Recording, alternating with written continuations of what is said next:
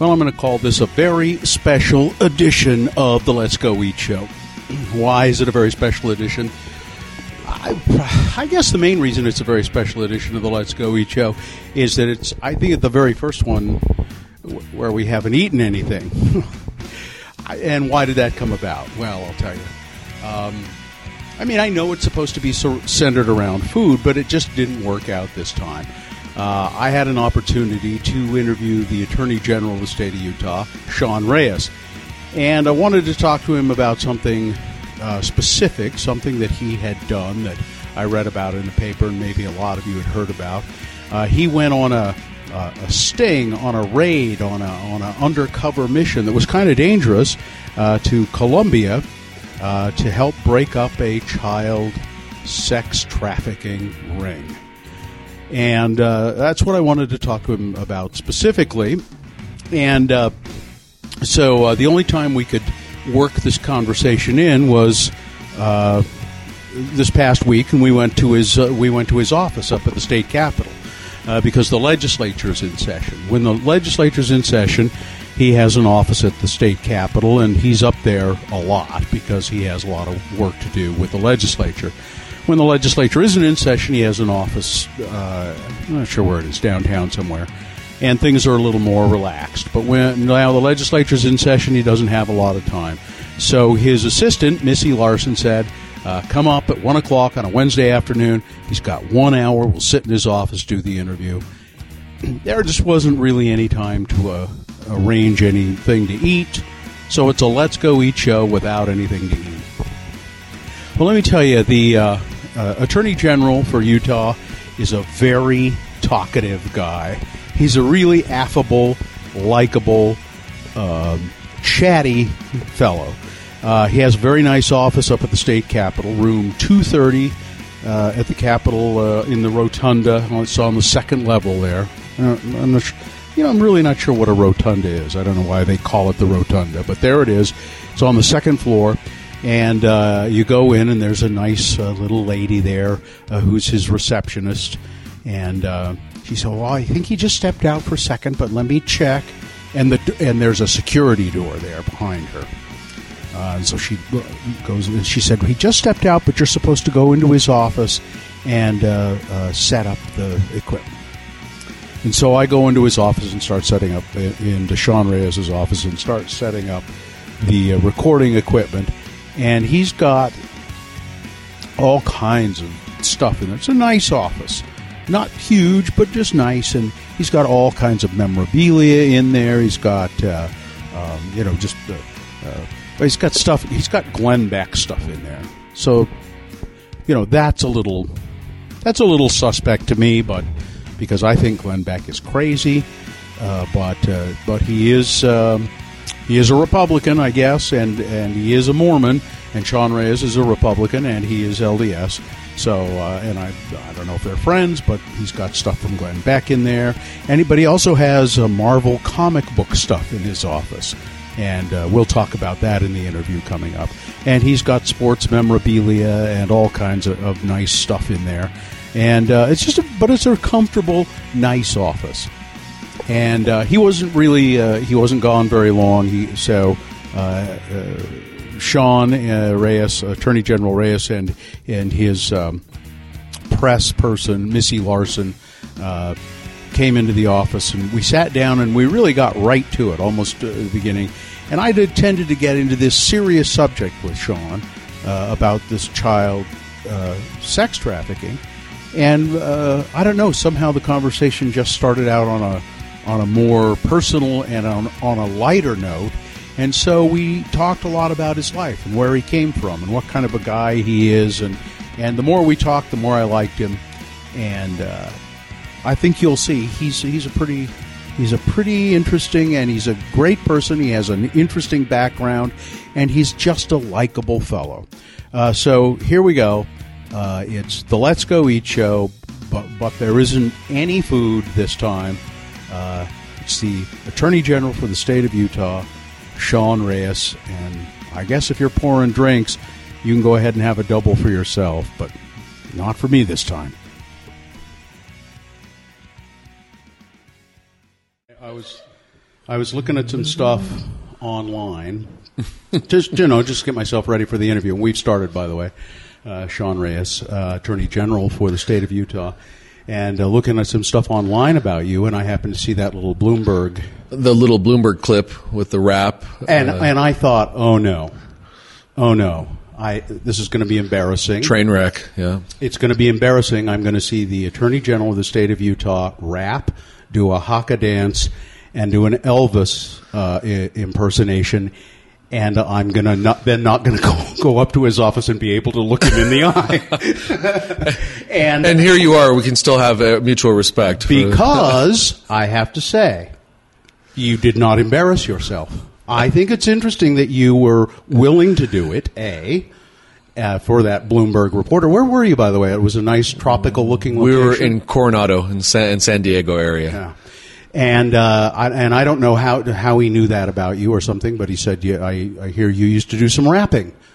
You know, I think he prefaced it. Um, maybe he was more provocative than that. If I recall, he said something to the effect of, "I know Republicans are all really boring, and He did. since Yeah, you're since right. you're all meeting here as Republicans, you, you, there's you know probably no excitement going on at all." And, and I think he made a reference to, "Yeah, I heard you grew up in maybe in a tough neighborhood. So do you do you do something and you rap and yeah, Uh, and you did. And was that an original? I That was an original from years and years ago. I mean, Yeah. I used to have those uh, that we'd sometimes freestyle and make up on the spot, and some that we had, uh, you know, memorized. I'm not going to make you do it. Maybe uh, I won't make you do it uh, uh, in, unless really the spirit moves you. Maybe at the end. Well, maybe at the end we'll do it. what it. spirit? but then you did the haka, and was that from your sports days? And you know, from my sports days, but I also used to dance hula. Um, as far a lot of my family are entertainers. My mom's from the Big Island of Hawaii, and we have a lot of uh, cousins who are Samoan and Tongan and Tahitian and Maori. And uh, you know, when you mix those all together, uh, funny story though, uh, most of them are quite talented professional performers. Really? And my uh, aunt once, uh, who was the choir director, uninvited me from the choir and said, "You know, you don't sing very well." And you don't dance very well either. and so I said, Well, uh, okay, is there anything left for me to do? And she said, Well, you talk okay. So I ended up emceeing a lot of the hula performances and, and that was fun. luau's. that was fun, wasn't it? That was always my position too. right. so we're kindred spirits. Yeah, you know, no, but you're a much better uh, singer and or You know. dancer than I am well, because the haka was pretty good. That's kind of you. Um, but yeah, sports also, we used to do that with our uh, football teams. But trust me, that, that was all very raw and, and quite unscripted. Uh, now listen, I want to. Uh, we're we're going to talk about a serious subject here, and I didn't. Yes. I was going to start right out with that, but maybe we should start out a little lighter and then transition into that, and we'll talk about talk about your background a little bit because that's where we are. Uh, you uh, you grew up where? Uh, Westchester, Inglewood area in Los Angeles. Tough neighborhoods. Yeah, you know, not the worst neighborhoods, but uh, definitely not the the finest neighborhoods. There weren't a lot of uh, country clubs. Um, you know, we, we didn't grow up playing uh, tennis, golf, or uh, Yeah. um, any of those sports. But we moved out when I was a little bit older to the San Fernando Valley, so Valley boy for Yeah. sure, for sure. Um, and, and you mix in the surf culture from close by in Malibu and Zuma, and again, it just sort of underscored. I, I had such a diverse background growing up. Southern California is that way, and d- different religions in the home, different uh, ethnicities and cultures and traditions. Well, you you alluded to all of that. So, uh, what what cultures uh, is your family, and it's a big family? It's it's it's a very large extended family. Uh, although it, I only have two siblings, um, but my mom is from the Big Island of Hawaii, so she's half Native Hawaiian, and her father is uh, third generation Japanese, so Sansei. Um, and uh, she grew up uh, there on uh, on a pretty remote little uh, rural uh, part of the Big Island. Beautiful, gorgeous, green, lush uplands. Dad uh, is from the Philippines. Fr- fresh from, the, I mean, he He's was. he's an immigrant, FOB, fresh off the Fresh boat. off the boat. I was gonna say it, but then- no, we you know I'll say it and then nobody will get offended because we you know he uh, he came during the Marcos regime. He had actually had an, a remarkable career. Speaking of performers, he had performed on tour with Bob Hope, singing. He was an entertainer. He had had uh, portraits commissioned from even the Pope that had hung in the Vatican. Portraits of him? Uh, portraits of the of the Pope that he had commissioned he my had- father to. Oh, to he's a paint. painter So he's a painter. Uh, he had been a movie producer at 15. He was a line producer for MGM, doing big blockbuster movies like Beach Red with Cornel Wilde. So really talented Wow. individual. Had his own radio and TV show. Really? Um, so In Los Angeles? No, in the Philippines. In the Philippines. So he was doing all of this in the Philippines, and then uh, and his uncle had been president of the Philippines, uh, a man named Ramon Magsaysay, who was a widely regarded Time International uh, Man of the Year. You know, very Mm-hmm. very much uh, uh, adored in the Philippines. When Marcos took over. Uh, a couple of administrations later, my dad was very outspoken against the Ferdinand Marcos regime, and probably for good reason. We saw what happened eventually under the you know dictatorship. But the Marcos uh, supporters weren't keen on Dad's you know outspoken uh, positions, and so they threatened his life a number of times, and he hightailed it here to the states and and and uh, sought you know came legally, sought uh, uh, the protection of the United States, and won a Martin Luther King art contest um, in com- commemoration of Reverend King. That a national art contest immediately uh, got him some stability, and um, kind of he was off uh, to the races from there. He's had his his art sh- uh, shown in um, the Smithsonian museums, and so you know, really talented guy. And uh, so again, I say, uh, growing up in an environment around someone like that, I, I don't, I can't sing, I can't, uh, I can't dance, but. What, what kind of work did he find? Did he did he immediately go to the L.A. area? To so Southern he stayed. California? Yes, he was. That's he went to went? Mm-hmm. L.A. That's where he met my mom, who was a school teacher in an inner city uh, school, and and they met and married. And, uh, And what and what kind of work did he find there? he was he was still painting a lot. You know, he- it- when he first came, he was you know getting paid in apples and dog food or whatever Mm-hmm. anybody would give him. The interesting thing about the MLK contest, he didn't even have funds to buy the paints. Uh, a, a blind neighbor of his had some old crusty acrylics, and Dad threw some water and painted on a, a ramshackle. The, the shelf that he took off of the cupboard, Just a board, uh, just yeah. a board, Yeah. and it won for L.A. and then it went on to win for California, and then lo and behold, it won for the entire United States. And Coretta Scott King came and said, you know. Um, this is really cool. Uh, what a great story! And so the the King legacy touches our family in a way that you know Mm-hmm. is very unique. Where's that painting today? I, I think it's in a museum or one of the, the schools back in Georgia. I can't remember exactly. Is your father still alive? He's still alive. He's still around. He was just here at the inauguration uh, a couple weeks ago, singing uh, songs in Tagalog and in Hawaiian uh, on stage here in the rotunda. How wonderful! I mean, that's just wonderful.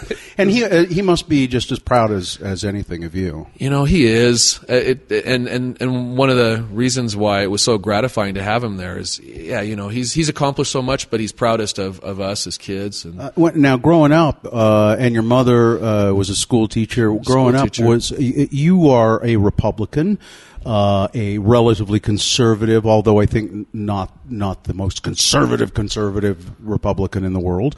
Uh, uh, growing up, w- was your household Republican? And uh, You know, they they, they were. Although um, our extended family in Hawaii, most everyone's a Democrat. Democrat, in yeah. California, most everyone's a Democrat. But the some of the Republican Party um, values uh, were ones that my dad, I think, immediately. Um, gravitated towards, and uh, and so I he he dressed me up in Richard Nixon pajamas when I was you know Hey, a, a you year or two old. I do have a picture somewhere lurking around. I, if you me. would send that to me, I'd be, I'll, I'll post it online with this interview. All right. I'd All love right. to see that. You know, and, and, and you know, when people tr- do try to categorize me, I think one thing that uh, um, Clarence Thomas, Justice Thomas from the Supreme Court said is, you know what, you, there are all sorts of labels that we use, but don't try to label me. I mean, I'm a, a very um, unique.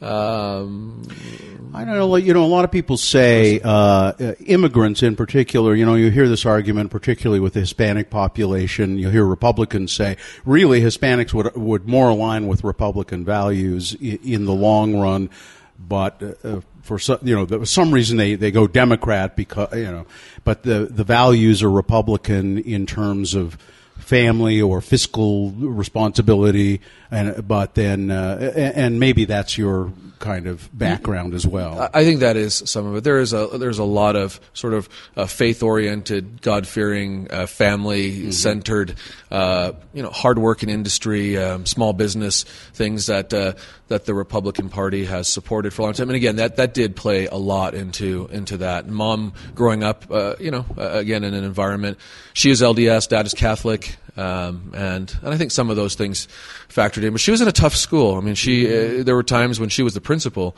drive-by shootings, and uh, some of the kids would would would try to protect her. You know, throw her down. And, the, and, I, and I asked mom why these are the same kids you discipline all the time, Yeah. and why why are they trying to protect you? And and she she said, you know, I asked them the same thing, and their response was, well, Mrs. Reyes, we don't we don't like it, but we respect you a lot because you're the only one who really cares enough to, to, to try to discipline us and look out for us. And I learned a lot from that too. Did your dad ever convert to the uh, LDS Church? Or he did uh, not too long ago. He joined the LDS very faith. pretty recently, huh? Well, you know what? I say that it's been now 15 years, Uh-huh. but it seems like in my, my the rest of my life, we grew up going to either Catholic mass or uh, LDS services. Primarily, uh, we, we went with my mom, um, but we had a great deal. of Mm-hmm. Usually, respect. that's the way it is, isn't it? You know, that's Yeah. but but but Dad would come to both, and we would go. Uh, I mean, still, uh, you know, midnight mass Mm-hmm. uh, in the holidays, and uh, there's a blue mass coming up um, uh, that I know for law enforcement.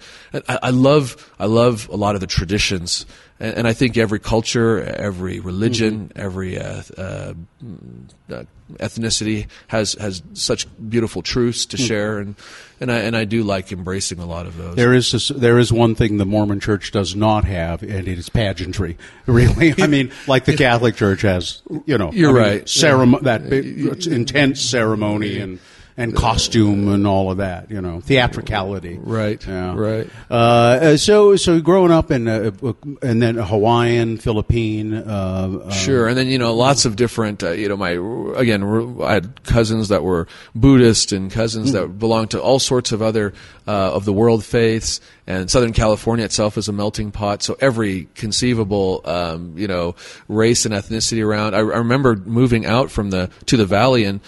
Actually, most of our neighbors were Jewish, and so I would go to uh, Hebrew school sometimes with them, and high holy holidays we had off. And but it was always about just sharing um, your culture with each other and trying to find commonalities and beauties, um, you know, that we that we could build off of.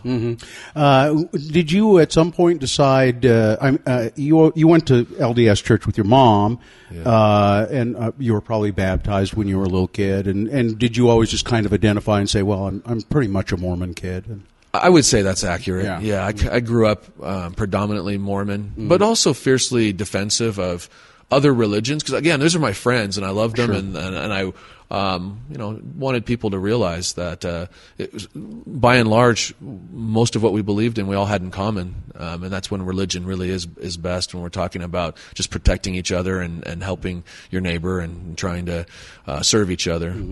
uh, surfing kid, you say you said you were out there in the surfing atmosphere. in that environment, I'm a horrible surfer. I'll just be uh, uh, straight up. I, I surf like I sing and I dance. Um, I'm telling far, you, you sing and, uh, sing and dance pretty well. far below the standards of my uh, my cousins and my friends. You know, you grew up in Hawaii in that environment. That's Mm-hmm. you know that's a that's a baseline talent or skill. Um, You can do it though. I, I- I've been up on a board. Let's put it that way. Oh, okay. I, I will. Okay. Here's my confession. Uh, one of the reasons I like to go out with my surfer buddies, um, we go out early, uh, is that they'd always bring you know the girls along, and while they were surfing, uh, well, you know, somebody had to start the little bonfire and keep the girls, you know, entertained, and and I ended up getting a lot of attention that way. Uh huh. Well, that's not bad. you know, you just got to use what you've got, right? And uh, I wasn't the best uh, looking amongst the bunch or the the best uh, a surfer, so yeah. Uh, how about uh, other sports? Were you a sports-minded kid growing up? Sure, I played. Uh, I was a captain of the basketball team and the volleyball team, and I played a lot of football on the on the high school team. I had D three and a JUCO offers in a number of sports, but my best sport was volleyball. Did a little bit of track too, just to stay in shape. Uh, uh, put the shot for a while, but um, so in sports was an incredible part of my growing up. Yeah. Did you know uh, when you were a kid uh, what you wanted to do from an early age? No. Nope, didn't didn't have a, a grand vision of being something. Really? Just you just you just thought, well, you're just gonna. I, I don't know. You're just gonna. You know, I, I think a lot of times Asian uh, families, uh, they're, they're you know, uh, often they're pushing you towards medicine or uh, law, but it was so focused just on school and grades Mm-hmm. and uh, you know practices or lessons or whatever. Um, you know, I, of course, like everybody else. Honestly, if I if I could choose, I wanted to be a superhero. I wanted to find some ring that would transform me, and I could go out and protect uh, everyone. I was I loved. Um, particularly Marvel comics, but DC also. I'm speaking at Comic Con coming Oh. up uh, on the the this particular panel's uh, on Josh Josh uh, Whedon. Whedon, yeah. Um, but uh, um, Josh Whedon, and, Yeah. and, and I, I am. I've done some for Star Wars, and I've done.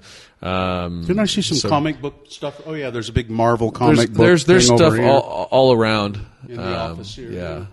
Uh, so and uh, so you kind of had a you lived in a little bit of a fantasy world. Yeah, you know, I think when uh, you know, especially if you're in an environment Mm-hmm. that's.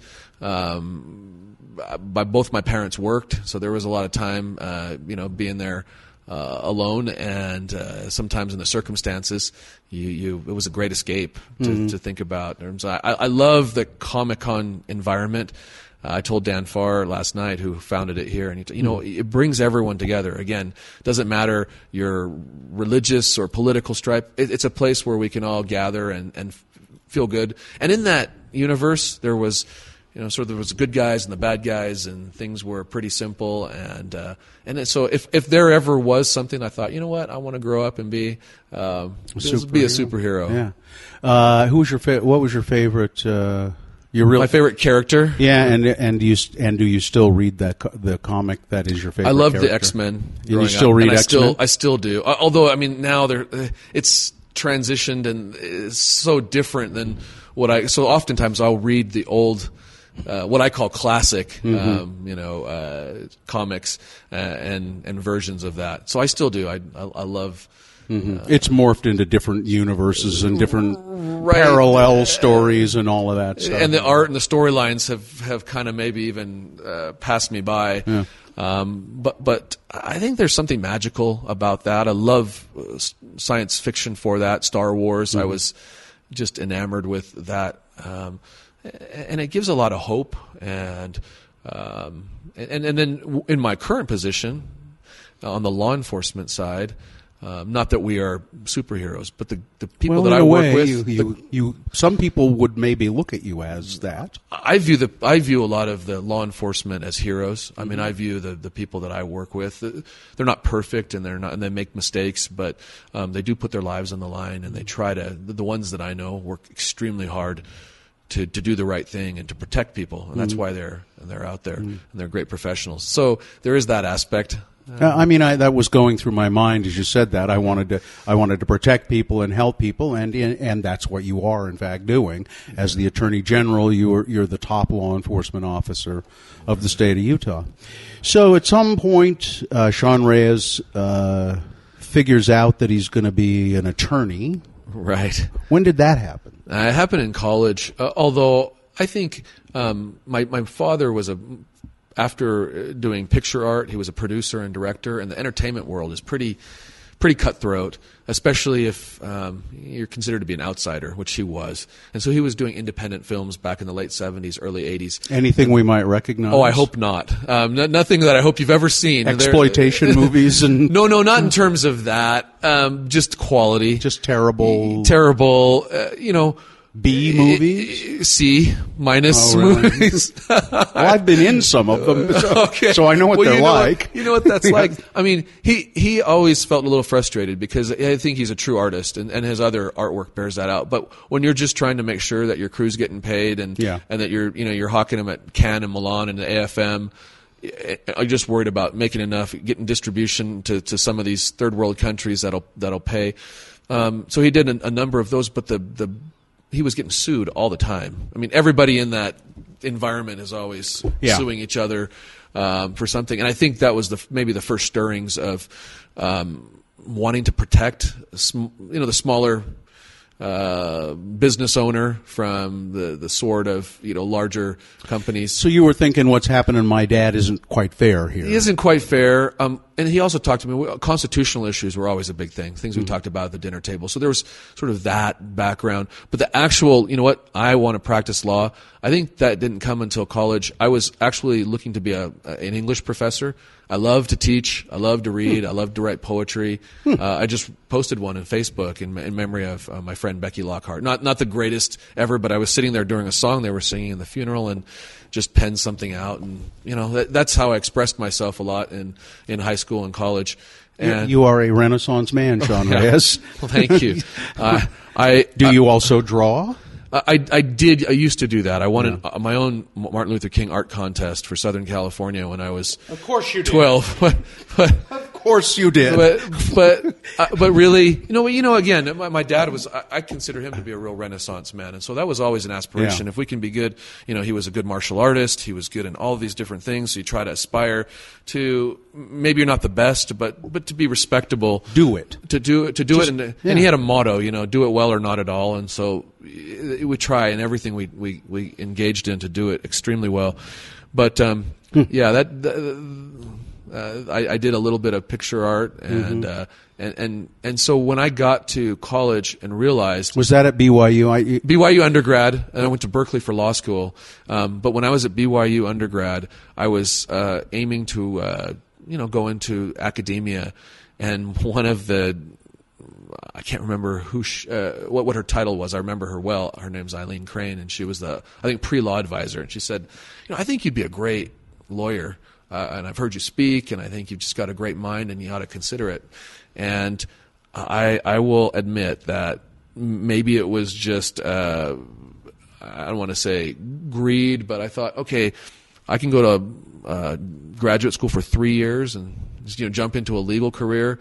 Academia seems long. That's a you know master's, PhD, and Yeah. uh, long road down. and you don't make any money being an English teacher. And and and there's the financial um, part of it, and then also I talked to some friends, and they said you can really make a difference. We think if you've got a legal background, whether you practiced your entire career or just a little, whatever you did, it'll it'll help you, and and you can and you can protect people, and you can uh, maybe right some wrongs. And I thought, okay, that sounds noble, and so I went into the study of law there at Berkeley. Fantastic experience, loved.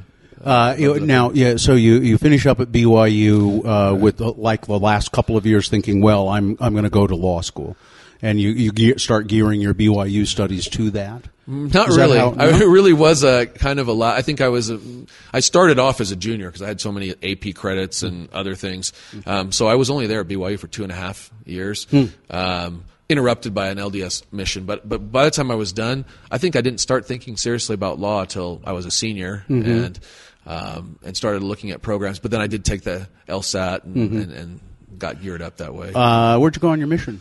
I served in the uh, Chicago, the inner uh, barrios of Chicago, Yeah. downtown 26th, Humboldt, 18th Street, um, speaking Spanish down there. Now, see, I thought I thought for sure you were going to say that you had been to a Spanish-speaking country because I know you speak fluent Yes. Spanish, and that's the reason. But you you had Spanish-speaking skills. Before that, even Yeah. my grandmother, um, she spoke uh, fluent Tagalog and other uh, Tagalog is Filipino dialects of the Philippines. Of the Philippines, but she also spoke very good Spanish, Mm-hmm. and she cared and tended for me a lot. And she would try to, uh, once again, uh, just like she had with her kids, try to teach them. She taught me Latin, uh, Spanish, um, not at the highest level, Uh-huh. but but enough that I was exposed. And when I got into high school, I my Spanish teachers were like, "You're, you're pretty fluent. I mean, Yeah. you speak Spanish better than."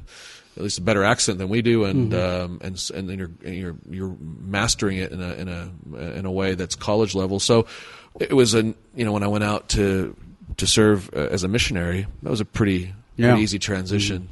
So you go to Berkeley Law, Berkeley. Uh, did, now, and then what kind of law did you think you were going to do? What did you have? I mean, a you know, contract. I was, I was, yeah, I was really interested on the business side. Yeah. Um, I think one of my professors, Larry Sonsini from Wilson Sonsini, scared me uh, a little bit. He had a securities uh, class, and he was talking about how the lawyers at his firm build 3000 hours a year or so which you know when you translate into human hours is like 100 hour work weeks every week. And i just thought wow that is uh, that's kind of brutal. Yeah. and uh, i love the constitutional side of law but i didn't have a you know i'm going to be a um, a particular brand of lawyer. Uh, and so the litigation kind of the s- rules of civil procedure uh, interested me. And then when i clerked um, and then started my law practice, uh, they they kind of just slotted me in. I started to do big litigation cases uh, as a junior lawyer. Uh, so, so you started a law. Now you clerked you, for a while. Where and how? Where did you do that? You know, I clerked for a, a law firm here in Here, Utah, okay. Mm-hmm. Parsons, Behle, and Latimer. Both of my summer years, I had some judicial clerkships uh, lined up and opportunities there. But uh, selfishly, I wanted to be in Utah because my wife was coming. My now my my wife now, but she was a, a, a friend or girlfriend at the Mm-hmm. time, was coming home from an LDS mission. During summer of my first year, and I said, you know what? There are a lot of other better-looking guys, gentlemen suitors, uh, smarter. Some one was a doctor already. I mean, he had a gorgeous car, and I said, oh, my only chance is to be on the ground and, and, and work that her family. And so I came back to Utah, spurning the other uh, offers um, to work at a fantastic firm. Parsons Behle was, you know, a national and international recognized firm, but uh, I told them later I came because I was, uh, you know, there's a strategy. Really wanted this girl. I wanted this girl. And your wife's name? What was her? What's her name? it's Saysha. Saysha. What's her maiden name? Saysha Fawson. Uh, and, uh, there, yeah, Fawson. I know that name from there. Uh, April Fawson. I think so. There's some cousins There are and- some around. Anyway, uh, so you did she know how uh, how actively you were pursuing her? Oh, she knew, yes, Yeah. but she was playing coy Yeah. herself a little bit, and uh, and she had told me before because I had I had somewhat proposed. I mean, I had hinted to her before she left on her LDS mission. You know, this is something that we ought to do. I, I mean, you've worked your way up um, now. I think you're, you know, this we're we're we're we're, we're compatible. Uh, I, I, you know, I, I was maybe a, a bit uh, full of myself, and she pointed that out and said, "You got a lot of work to do, um, but I, I, I sense a lot of good in you." Um, You know, Anakin. Uh, no, I, uh, no, no, no. That's uh, she. But she said, I, I, I think you're you're awesome, but you, you do need to polish up a little bit. So I'm going to go on a on a mission, and you've got 18 months to.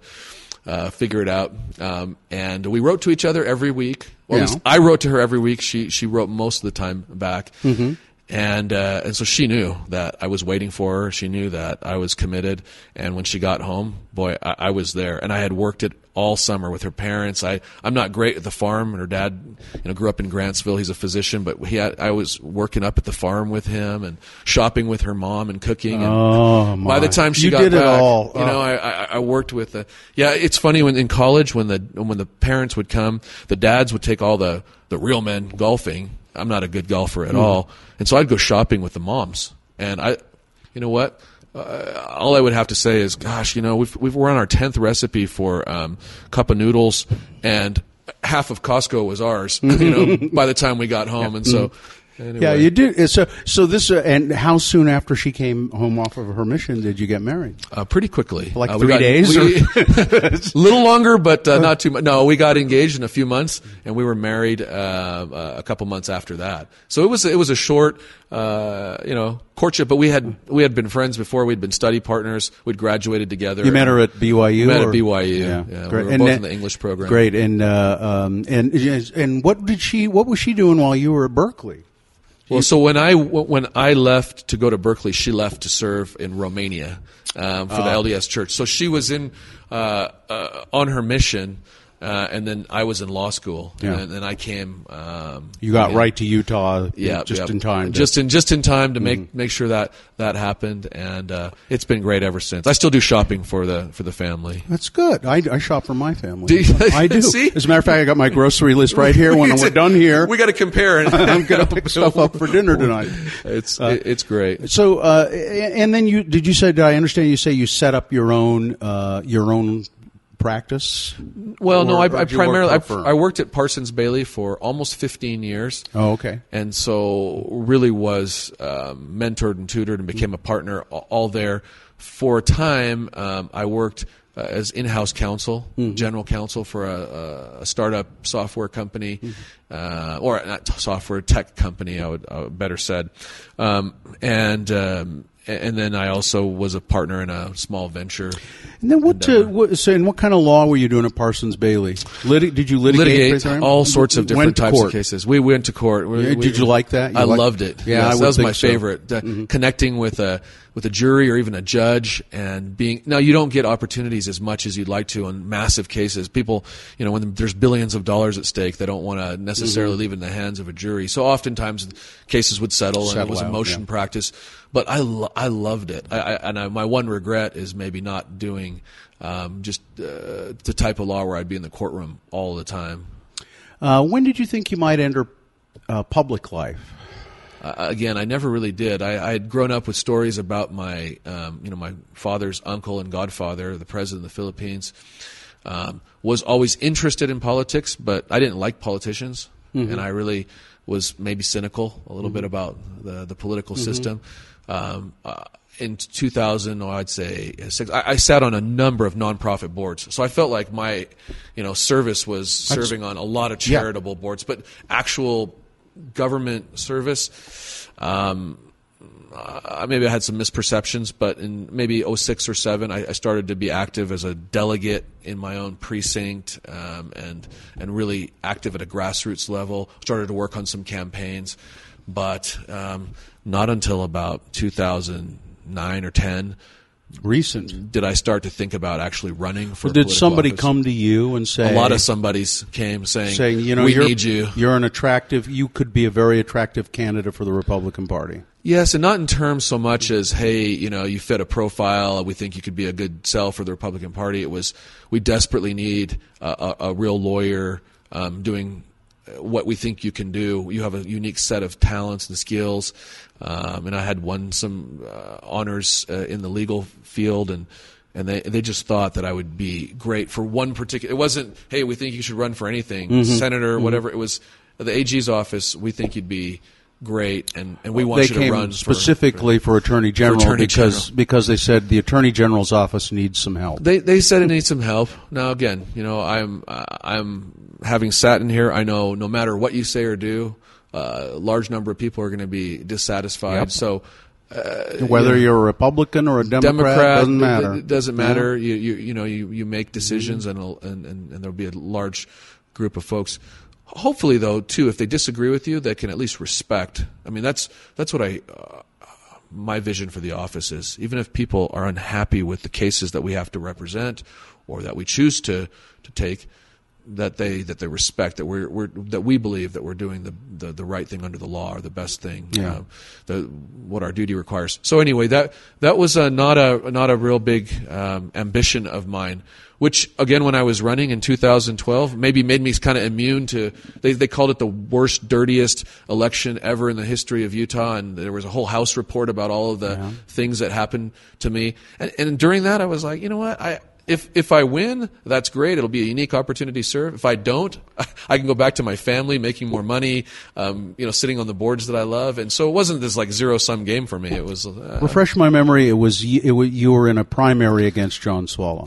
That's right. I was in a primary. and primary. that was that was the nasty. That was well, it, it, it, that that was the extension of what had started before prior to the convention um, process because yeah. you know there there's it was kind of a long lead in. But I had started to run the year before, uh, really at the at the in 2011. Mm-hmm.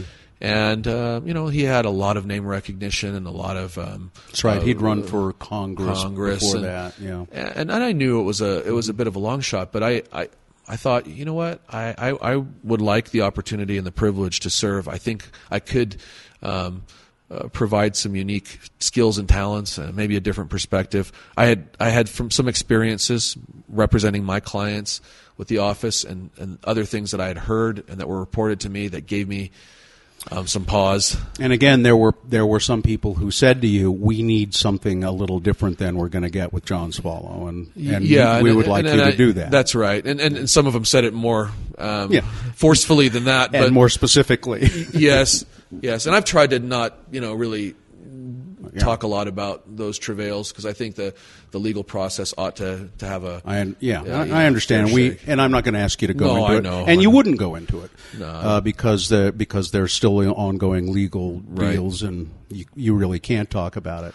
Uh, it's. Uh, uh, when you become attorney general, uh, you you were appointed when Swallow resigned, and then you won an election. A lot of the infrastructure of the attorney general's office is uh, in place and al- already. Uh, is it a difficult job to uh, unite those people under y- your way of doing things and your vision, or is it a matter of them letting uh, letting them shape you in a certain way?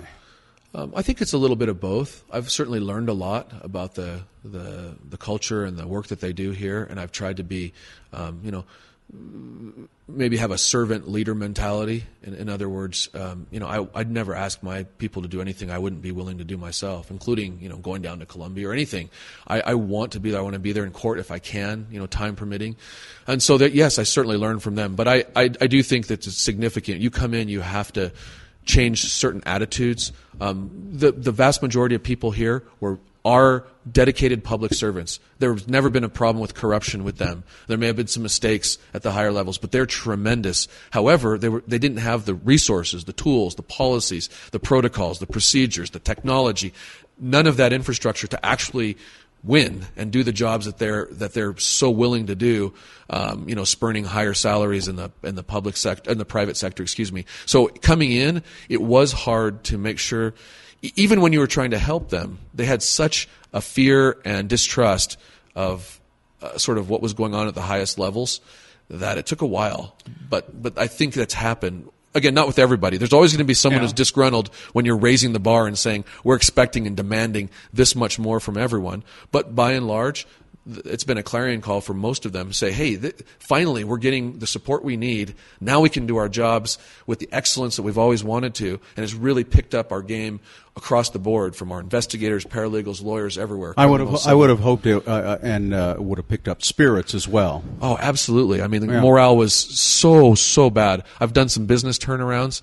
Never encountered a situation like this that we faced in terms of um, morale, um, not only from internally our personnel, but our clients. Our clients were so upset about you know all the state agencies that we represent and all. Yeah. And and now again, it's not perfect, but you know, we, we state auditor just did a client satisfaction survey. Only six percent of the clients today, oh, this is four months ago, said that they were dissatisfied anymore. That, that's like almost uh, the opposite of what it was when we came in, um, you know, less than a year before. Because they know we're trying, they know we're, um, you know, we're rolling up our sleeves, not worrying about who gets the credit or political agendas, uh, and just trying to trying to do the best job we can for for Utah. Uh, let's talk about uh, uh, this trip to Colombia you took. Sure. And I took some notes on it and, Okay. and made some, uh, uh, you know, and I have a couple of questions, but the story will tell itself. Um, you took a trip to Colombia uh, in September of I think it was. I think it was October. October, October of uh, yes, it was. Uh, it was 2014, so it was last year. uh, and you went there.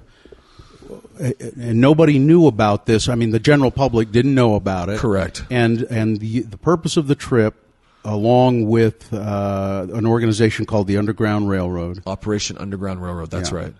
was to rescue uh, child sex slaves. That's right. How did this all come about that you got involved in that? A couple of factors I think contributed to that. One was our office, the AG's office, handled uh, a very high profile case against a child uh, trafficker. He was also a narco trafficker um, in West Valley City uh, earlier in the year. He lived here. He lived well. He he resided here.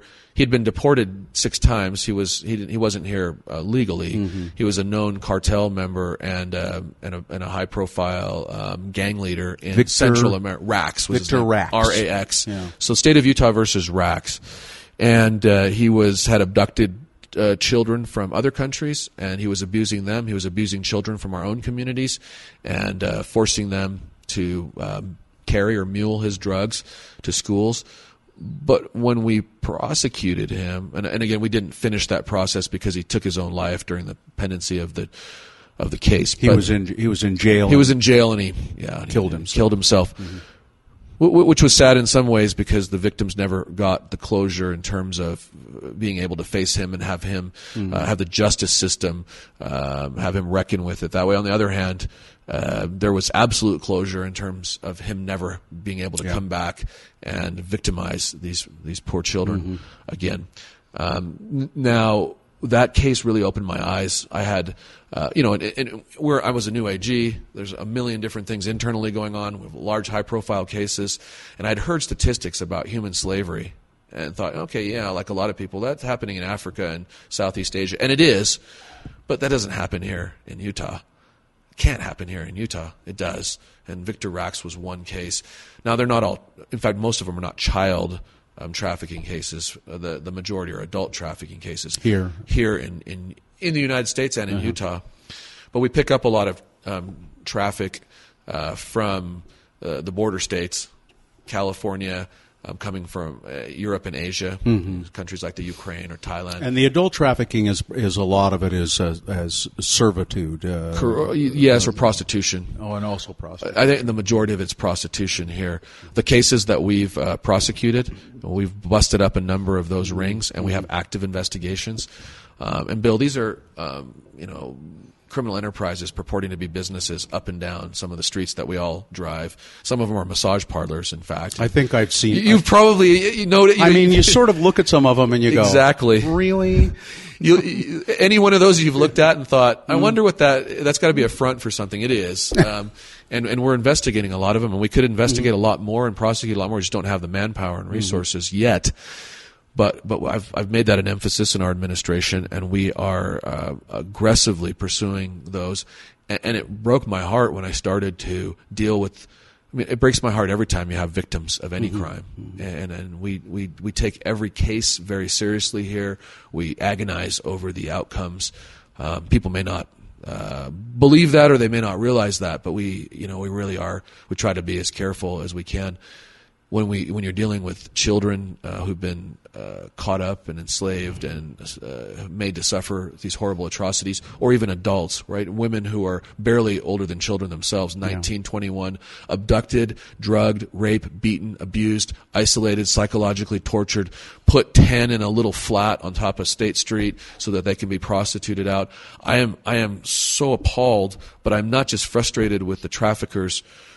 I, I'm really frustrated with those who would create the demand for it. And when I do surveillance with my agents, I see, you know, well-dressed folks coming from downtown Salt Lake to uh, frequent these places, which creates the demand again. And Yeah.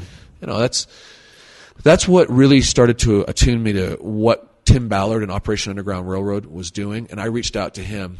And they're here So- in, in Salt Lake. they're in Salt Lake. I think they're technically chartered uh, or registered in California, but they're a Salt Lake based um, organization primarily. And uh, Tim left uh, federal law enforcement, um, not because he didn't like the agencies, but they the, the natural state of big bureaucratic agencies is they can't be as nimble. They, there's there's lots of restrictions, and he saw too many kids just uh, not getting saved, and he left his pension, he left his stability and his badge, and started this up just last February. And so uh, I was in early stages trying to help uh, get them support and uh, work together. I- If I can focus on the domestic side. Um, Tim used to be part of our Internet Crimes Against Children task force in the Utah Attorney General's office, and he took a lot of the technology and techniques to export them out to all of these other countries. So when we go do a mission like we did, a bust, a jump down in Colombia, you know, just saving those little girls and boys in and of itself is tremendously fulfilling. But but long term, the, the the probably the bigger benefit is teaching the law enforcement partners down there how to do everything that we just did so they can replicate it. And they've called us from Colombia, from that city, saying we've done half a dozen more stings just like the one you did because now we know and now we have the support from our government and we're combating. And had somebody done that in Guatemala or El Salvador, we may never have had a Victor Rax to come here in our country and demonize our kids and abuse them. Um, and so, you know, the Rax case was was kind of unique. He had been deported six times. He kept coming back in. When we caught him, Um, and then we wired up and mic'd a, an undercover informant to us, a confidential informant to get him. We committed to, to prosecute him here in the U.S. justice system, keep him here. And then we had, by the time we filed our final charging documents, I think we had 60 witnesses. Mm. You know, the, the federal agents had tried to make a case against him for years before. They never could because who would want to testify when they thought he was just going to come yeah. back? And those witnesses all disappeared or they, they either died or they, they were too intimidated. Um, so the Victor Rax cases happen in Utah. More so, the adult trafficking cases happen, but the point is they're happening. And and what I love about Utah is you know everybody is very trusting, and I think that's a healthy trait and characteristic. But it makes us susceptible to things like white collar frauds, affinity frauds, and, and, and trafficking issues like this where people just don't want to believe that it can so be here. You went down to Colombia uh, with uh, Tim Ballard in Operation Rescue. Yes. You posed as a bodyguard. Yeah, that's true. Uh, and you you speak fluent Spanish. And you went down, and, and the sting was that you were uh, buyers. You were going to go down and start a, a sex slave hotel. Yes, kind of. It kind of morphed into what you just described. At first, it was a smaller operation.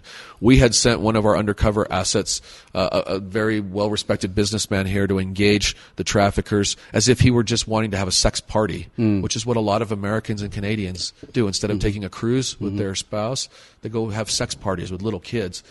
Well, we found out that it wasn't just the 20 kids that they promised to bring, but our intel showed that there may be more than 50 children in that particular cell so then we had to try to engage them, and we went back with this same undercover uh, asset. And he said, "What if I invest some like you know, millions of dollars and create a hotel or a uh, a bigger modeling agency. One of the devices they were using to dupe parents into giving their kids uh, to the traffickers was to tell them that they were uh, modeling uh, company, mm-hmm. and, and one of the traffickers was a former Miss Cartagena. So they had some credibility. People knew her, and they sucked these poor children in. The families were unaware that they were giving their children up to these monsters. So we, we said, if we're going to invest now, we want to see every kid that you have, and that was our aim. We can't just take 20 down if there are 30 more that they might be able to move away let's bring them all. And so we were able to lure the traffickers into bringing every single child that they had to this little remote island that we had set up with law enforcement. We had the military. We we had it. I mean, we those guys didn't stand a chance. By the time they got on the boats, they were frisked. I double frisked them when they came off, made sure they had no weapons. We took their phones away. All the girls we isolated from them and put with our um, trained workers and, and jump team members to, to try to calm them and protect them. And then we went to do the actual transaction. Once we got them to say the horrible things that we needed them to say again, and we gave them a large amount of money, then law enforcement took them down. There was a little snafu. It was supposed to happen immediately. It didn't. It took 50 minutes instead of five minutes. And so that's when we had to do a little kind of, uh, you know, dancing over there. It's a good them. thing you know how to improvise. Yeah, we were. So all of a sudden we're like, well, what if we did five hotels? You know, and mm-hmm. people have asked, how did you keep them so engaged? Because they they were saying, well, that's good. Now that we've done the transacted, let's have the sex party. Let's bring them out. Mm-hmm. Invite all your friends over. We had 20 Americans, and we were saying, whoa, whoa, whoa.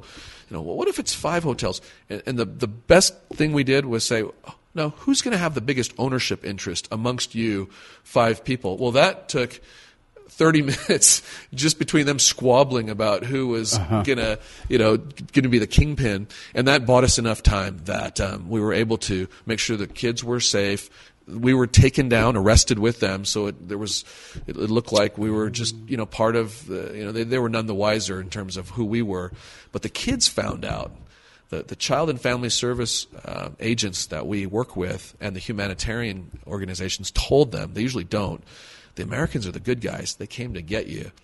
And that was such a contrast from when we were negotiating with them during those 50 minutes.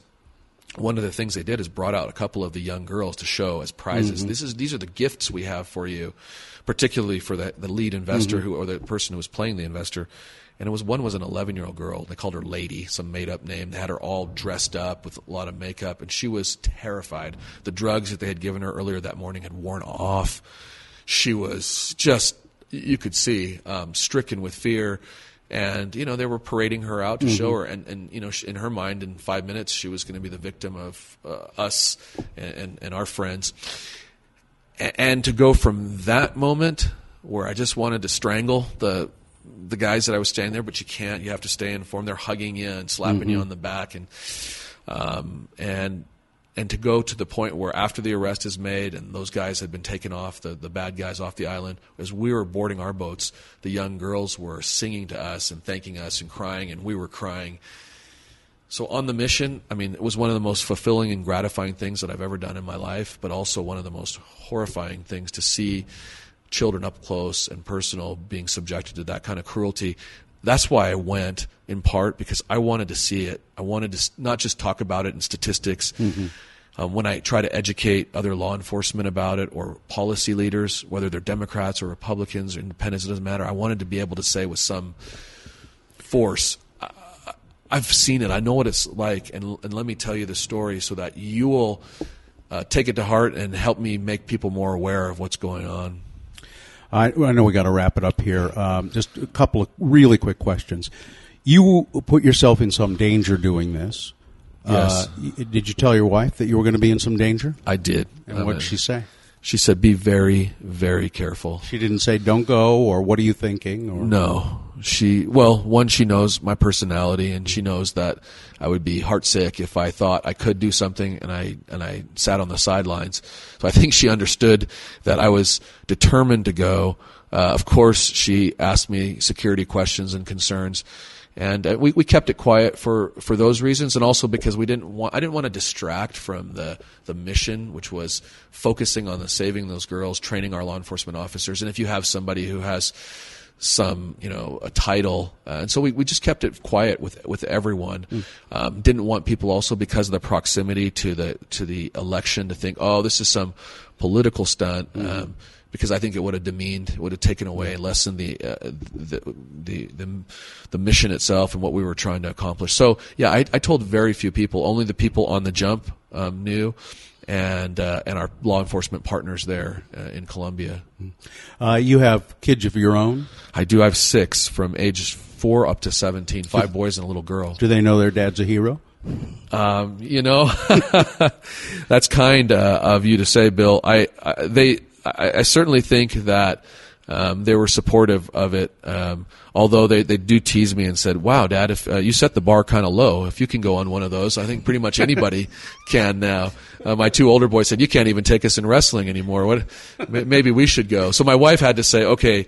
my boys aren't going on, on any of these. Um, and I said, I, I, I, promise, but thank you. Uh, what happens to the kids that you rescue? Oh, uh, I'm glad you what asked, happens Bill. to them? Please, I really want to spend some time because every time I give an interview and talk about it, no one ever publishes that part of the interview. I know that the liberating part of the mm-hmm. mission is the most exciting. People mm-hmm. like to talk about it before we even go into the countries, we, we make sure that they're committed with their child and family service type agencies and humanitarian agencies. Um, we've partnered, I say we, OUR has partnered with the Elizabeth Smart Foundation.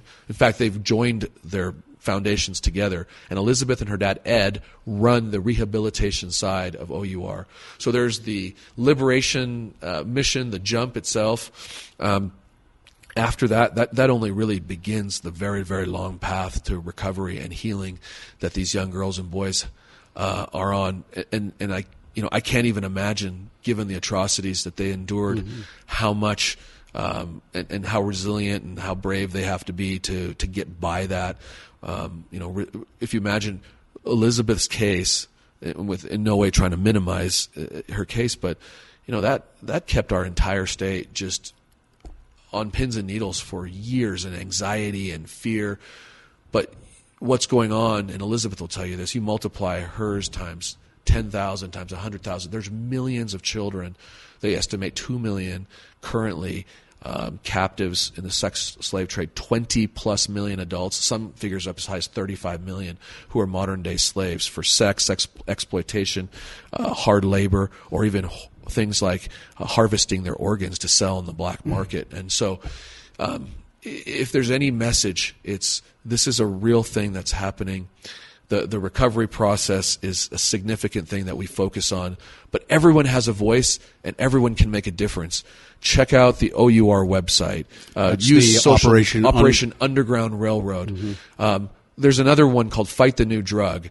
And I'm not here to, to preach to you a, a lesson in morality, but but pornography we see has a high rate of um, uh, of correlation with these people that we bust who are traffickers. That is not to say that everyone who consumes pornography will end up trafficking sure. and abusing children, but there's almost 100% of the people that we've busted who are those mm-hmm. depraved folks started off with casual pornography consumption. And so there is a there's a link and people ask all the time what do we do? So there's a group called Fight the New Drug that doesn't come from a political angle or a uh, or a religious angle, just a scientific one that helps especially the youth understand what happens when they get caught up, just like a drug, um, and, and pornography as an addiction takes over their lives. Those types of things, the youth, uh, your listeners, they can make a difference by reporting anything that they see that seems amiss. I don't mind if uh, if if everyone in the world reports on the same exact uh, massage parlor that you passed by and thought was kind of was kind of strange, mm-hmm. or if we have ten reports that turn out to be nothing. I would rather have that than to miss a report that might have been a Victor Rax case, and thank goodness that that one person in West Valley City had the awareness and then the courage to report that, or, or Victor Rax might still be out there uh, demonizing uh, and, and, and being a predator uh, in our midst. So it, people can unite voices. This is this this also. I want to make this last last point. This is not a, a Democrat issue. It's not a Republican issue, or an, it's a humanitarian issue. And this is one place where we can all join together I think w- without any concern, and you know, it, it crosses and transcends socioeconomic bounds and religious, cultural, all of those sometimes mm-hmm. divisive areas. This is one place where we can really make a difference here in Utah, and Utah's leading out uh, nationally and internationally. So I appreciate the time, Bill, to talk about. Uh, I noticed there's a place. I think it's on the attorney uh, on your website, the Attorney General's website. There's a a whole section about w- how to spot child yes. trafficking and uh, that's right. What, what is that website? Uh, if you go there, do you, um, uh, what is attorneygeneral.utah.gov. That's that's exactly the Go one. there. We have resources, and and also that's a way for them to communicate with us if they have something to report. Okay, do that. Uh, Sean Reyes has been a pleasure speaking with you. And, too. And uh, if uh, you know, if you would mind, just a little Elvis. A little Elvis. Okay. Just a, just a. Uh, let's see. Oh, there's a one for the money, two for the show, three to get ready. Now go, cat, go, but don't you step on my blue suede shoes. You can do anything but lay off of my blue sweat shoes. You see, he does very well, very well. That's horrible, but thanks, Bill. Sean Reyes, Attorney General, State of Utah. Thanks for talking with us. All right. Let's go share some coupons. All right. Well, that's it. The Let's Go Eat show without any eating, but with a little singing from the Attorney General, the state of Utah, Sean Reyes. Uh, I just want to thank uh, Sean Reyes once again, and I want to thank uh, Missy Larson, his uh, press person. Uh, we had a nice time in his office. No food, but a little bit of Elvis right there. I'm Bill Allred, and and, you know, now I'm going to go home and pour myself a double.